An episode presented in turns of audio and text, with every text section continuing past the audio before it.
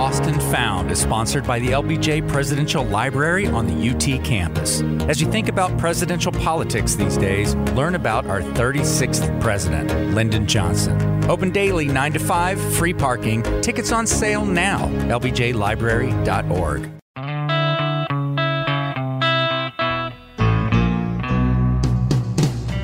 literally an institution in this town of digging up old photos, old stories, collections, everything you can imagine under the sun about this great city. Greasy spoons, dives, old clubs. If you love this city, you're going to love it even more. Real people, real stories, real places.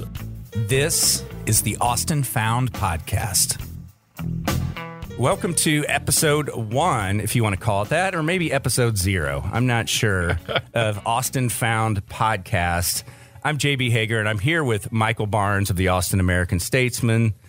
How you doing? I'm doing great. so a lot of people been anticipating this podcast. Uh, I have, right? I, definitely. It's been. I, I, mean, it's probably been coming up for several years, right? Yeah. And uh, this is something that I was excited to get behind and do because I, I, just I love this city. I absolutely love this city. I grew up here.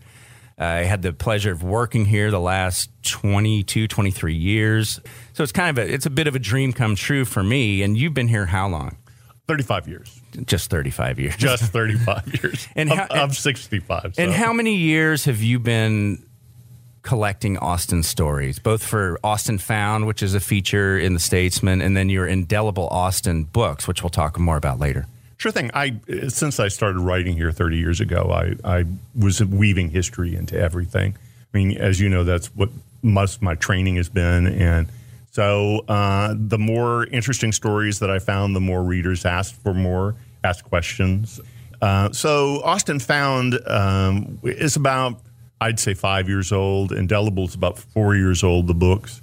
We, I've been writing about history all along. So, is, is that something that was just in your blood, uh, like being a, a historian, or uh, did you just enjoy the subject? Or? I just I was a strange kid, um, very strange. Uh, when I was in sixth grade, I wrote a research paper with a bibliography and and uh, and drawings and stuff like that. Mm-hmm. So you know, it wasn't my whole character and who I am, but it certainly was always part of it. I loved stories, and whether the stories were dramatic stories, as in the theater and movies, or in books or whatever, uh, history is just stories you know, most of this collection, you have dug through photo archives in the city. City, where do all these live? All these things that you've collected, well, from, and from various individuals as well. I'm sure. Absolutely, a, a, lot of it is digital now, and we we have we're in a golden age of historical images because it used to be you had to go to some dusty archive and and uh, you know flip through folders and stuff like that, and now a lot of it lives online. Yeah. The best of it does, and you just have to know how to look for it. You know, as we talk about where you get the stuff, literally across the hall from us is this old photo center exactly. in the Statesman with cabinets full of negatives oh. and uh, there's archive that's unbelievable right here. Right here. And, and there's another one upstairs. In, oh, I haven't seen that. Oh, yeah. It's in one of these interstitial uh, uh, levels that I didn't even know was there. It's like B plus or something up mm-hmm. there. And it used to be down in the basement below water level. Oh, and wow. I didn't know we had a basement. Oh, yeah. And so, I mean, that's where all the, the old rolls of paper used to be. And okay. so, um, you know, I was after them for years and years and years. You got to get these up off the floor. Right. You right. got to get them up above, you know, water level.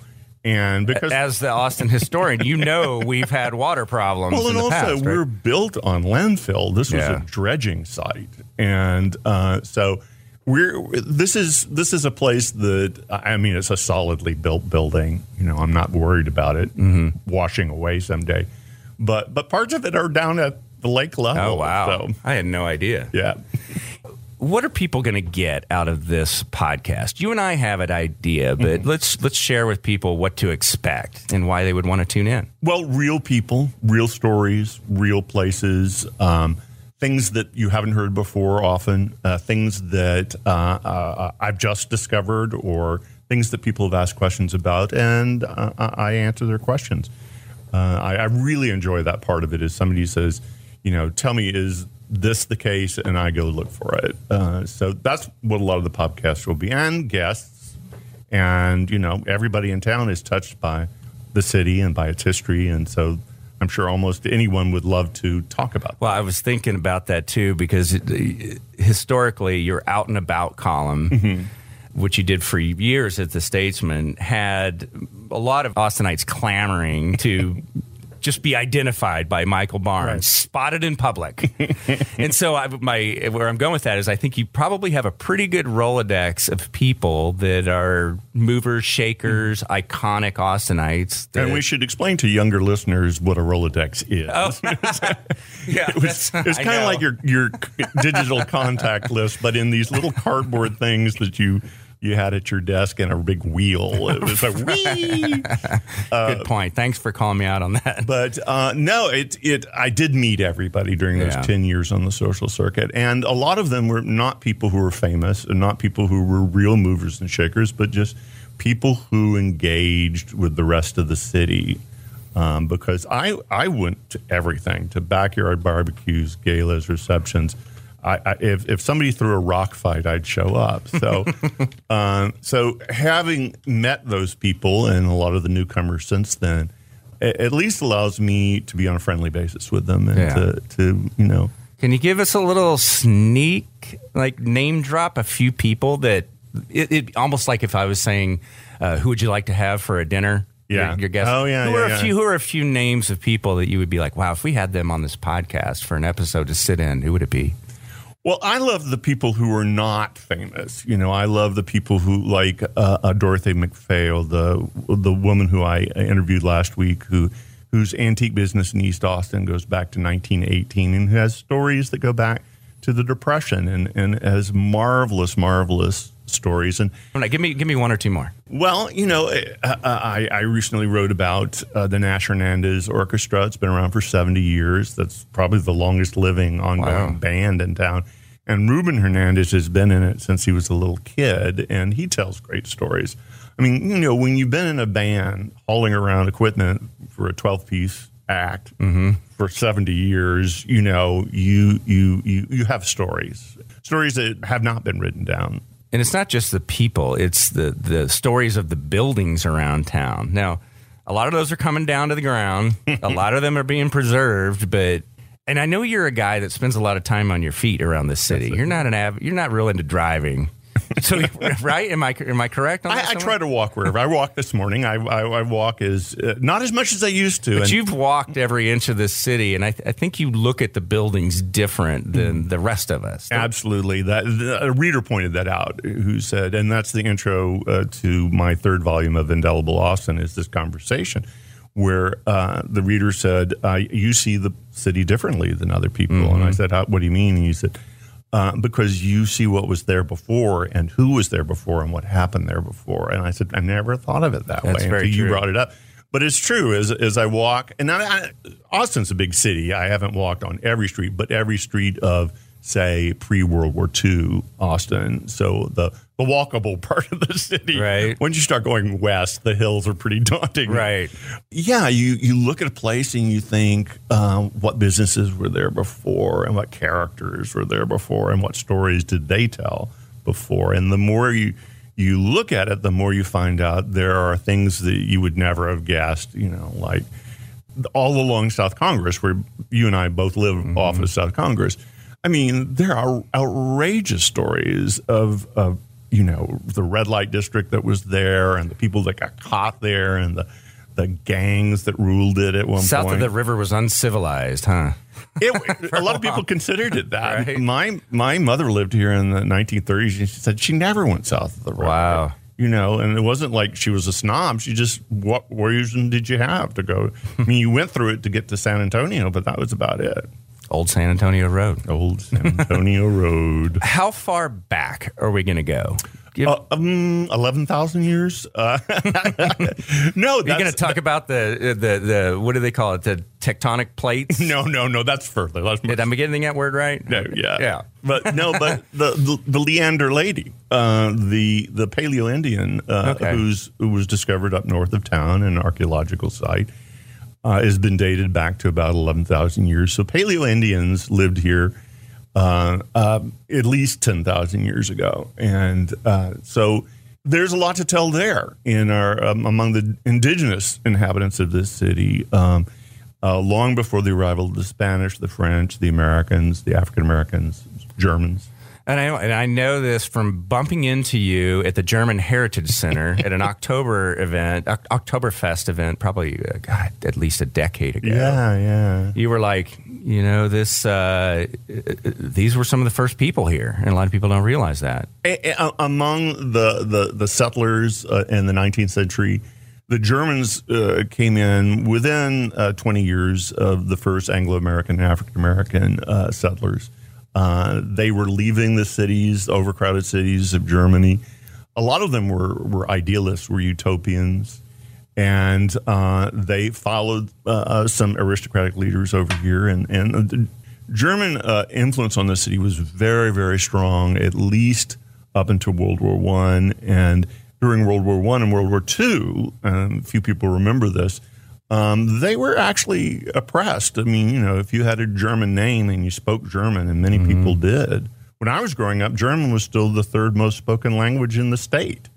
But they stopped speaking it in public because people, yeah. you know, blame them for the wars. Right. Okay. See, again, we're going to have to say all this. It's hard. we can do it again. I know it's so fun. I want to dig into, and then how current will we go? Because I know in your Austin Found stuff, you're, you're, you're talking about little things that have resurfaced. Uh, but yeah, no, you're you're you're finding things that, that I, I tell you one of the most popular uh, uh, themes among Austin Found stories is is places where people used to go and hang out and used to greasy spoons, dives, old clubs people love those stories. And that's not ancient history. That's just like right. 40, 50 years ago.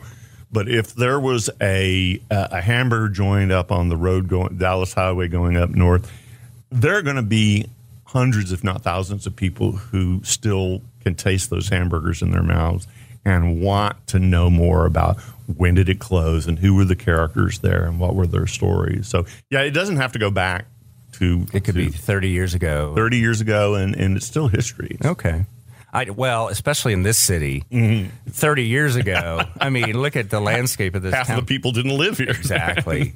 I think I read somewhere that since 18, what was it, 1880 or something like it's doubled every 20 years.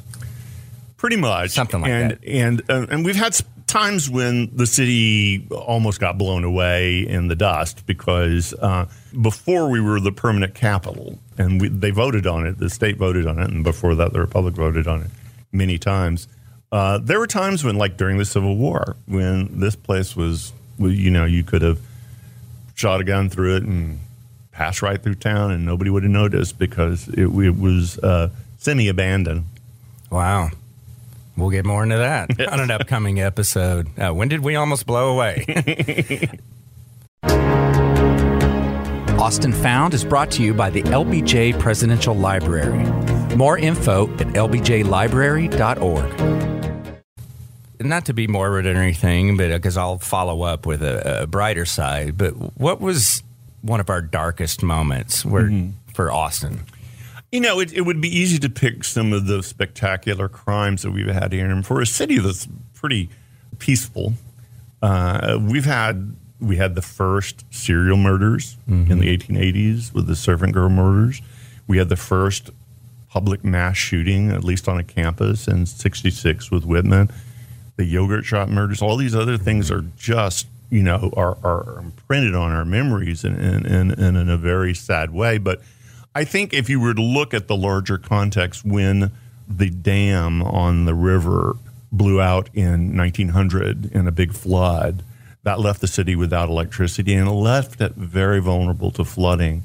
And flooding has been the biggest danger uh, in our city's history and used to happen a lot more regularly than it does now before they built the dams upstream mm-hmm. uh, in the uh, 30s and 40s. So I would say when the dam broke, people were pretty sad. Which is why you get your photos out of the basement. Yeah. what would you say is our most shining moment? You know, that's that's a tough one, but I'm going to uh, just pull one out of the air, and that is uh, the first South by Southwest. I uh-huh. think uh, 87. 87. I mean, we had uh, a band sleeping on our floor in West Campus. You know, we went downtown and were able to get into all these shows, and no one could have predicted at that time. I think wristbands were like eight or twelve bucks. I don't even know if they had wristbands. I think you just had a little. You know, that's a good thing to look up. I had just started college, and we were talking about this South by Southwest Yeah. thing, and we all wanted to buy wristbands, and- Yeah. and they were really they had to be cheaper. We wouldn't have been going. oh, they were super cheap. And then I had my frugal roommate who volunteered and got the free T-shirt and the free wristband. so I think they did. I, They may have had them as early as then. That's a good thing to look up.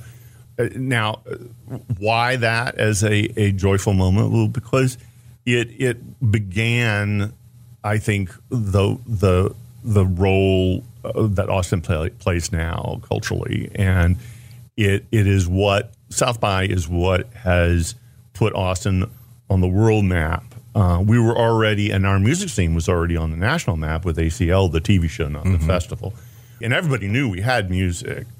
But you know, you could go to a village in Kazakhstan and they'd know about South by. So that's what created our tourist industry, created our dining scene, created all these other things. Uh, you could say that the tech industry is what's fueled the money behind it. But wh- what was the big publicity? It was South by. Yeah, yeah. I'm a big fan of the the book Rise of the Creative Class, Mm-hmm. and I think Austin's the epitome of that. Yeah, You've we got- were the poster boy, child for, the, for the Richard Florida's Rise of the yeah, and it, and it was all these elements: uh, highly educated, big college, gay culture, arts. airport. Eh, Yeah, all those things, and it, uh, we'll probably uncover a lot of those things. Again, we don't want to get into it too much now. no, no. We want you to come back for episode two. But uh, is there a story that you enjoyed the most? Enjoy might not be the right word. Just like you, you went home and you just couldn't stop talking about it. It just moved you. It excited you. It was like I can't believe I uncovered this story. Is there one that comes to mind? Well, one that that really touches me and is able to present a lesson for everybody is I really didn't know much about my own family's history. I, you know, have been interested in history all my life, but I didn't research them. And I knew that my grandmother, my mother's mother, Val, uh, Val Keating, was a social worker. That's about it, and that she was pretty high up. Uh, it turns out, and I did uh, research at the LBJ library, she was a mentor to LBJ. She actually gave LBJ a lot of the lessons that he took through his career. I had no idea. She never bragged about it, you know. Uh, and so it, it, the lesson from that is is start with your own family. You know, you you here I am now. Feel like I can talk to the Johnsons as equals because hey, look, my grandma. she was she taught your grandfather, you know, Wow. the Yeah. business. So Yeah. Is there a, a, a, a character you uncovered that just blew you away? a character. They're always, you know, people who reach a hundred, for instance, are always very interesting. Uh, you know, they like to play with it. They like to play with how old they are and and tell you things, and sometimes the things you can't believe. You know, uh, but uh, a specific person, generally anybody who's lived a full life. You know, I know. If Ann Richards made it to 100, could Oh, you my- imagine? What's one of my favorite local characters of all time? oh, absolutely. No, she could tell a story. Yeah. and and she could uh, crack a joke and she could really hit you over the head with a plate too. I mean, she was, Right. she was a pretty tough lady. Right, right. Uh, and that's some of the stuff we'll uncover. Ann Richards, the march, the famous march, Mm-hmm. and why that bridge is named that way, uh, all that stuff. That's all coming up on the show. Austin Found is, you said you've been doing that five years here at the Statesman, uncovering a lot of these stories. Some are Mm-hmm. way back, some are very current. But tell us a little bit about Indelible Austin, which you are in the process of releasing right off the presses, volume three. Volume three. Uh, it, it came out of readers' request. They say, "Why don't you collect some of these columns into a book?" And I thought, you know, really, you know, a book is a lot of work. A, but B, do people still read books? Turns out they do. And turns out the the first volume, which was put out by Waterloo Press, was a big hit uh, in, in the world of boutique prints, publishing companies. But um, volume two came out two years later, and volume three just came out, and it's at BookPeople and online. And what people tell me about reading them in a book form is they they they read them differently. Uh, for one thing, it feels more permanent, but also they're uh, arranged thematically rather, rather than chronologically, so that you get a sense of if it's a whole series of histories of neighborhoods or of ancestral families or of old businesses in town, you get to see the connections among them because they're all arranged in chapters thematically. Yeah, as you were putting together the first volumes, you, you kept sharing some of the photos you were uncovering on Instagram, and I was like, I was blown away. Yeah, I was just seeing old shots of Sixth Street or mm-hmm. Congress or whatever. It's it's mind blowing. It's very very cool. Uh, so a lot of these stories are collections that you've done from Austin Found and Indelible Austin. Those three volumes are available in stores. One last thing, in again, we appreciate people tuning in. I think you're really going to enjoy the show. If you love this city, you're going to love it even more. And and you can be that historian walking, you know, walking around with guests visiting, going, "Did you know?" I'm the guy that says points out where everything used to be. Yes. so this will take it to a new level. But uh, as someone who's lived here 35 years, what do you love most about the city? The people and I know it's changed materially. I know it's changed physically.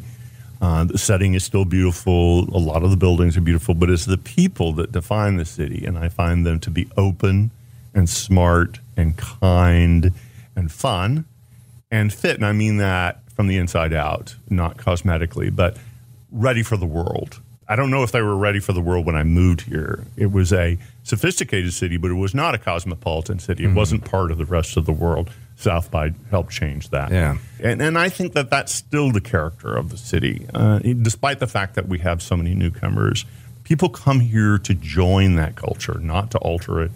And they do alter it. But that's a, a theme of all my columns is how did old Austin become new Austin?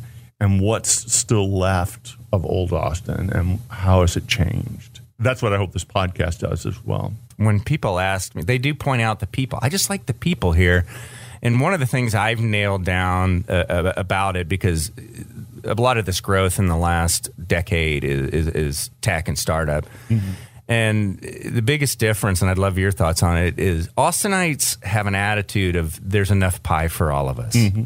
And a lot of cities and a lot of these people, you talk to a lot of these people uh, who are moving here, they're like, yeah, and you know, and I don't want to pick on any other city, so I won't name one, but they're like, when I was here, it just felt like I didn't want to tell anyone my idea or share my business idea. I didn't want things to get stolen, or if I tried to have a conversation with somebody, they immediately were defensive, like I wanted something from them. Mm-hmm. You get into Austin, and again, like there's enough pie for all of us. Mm.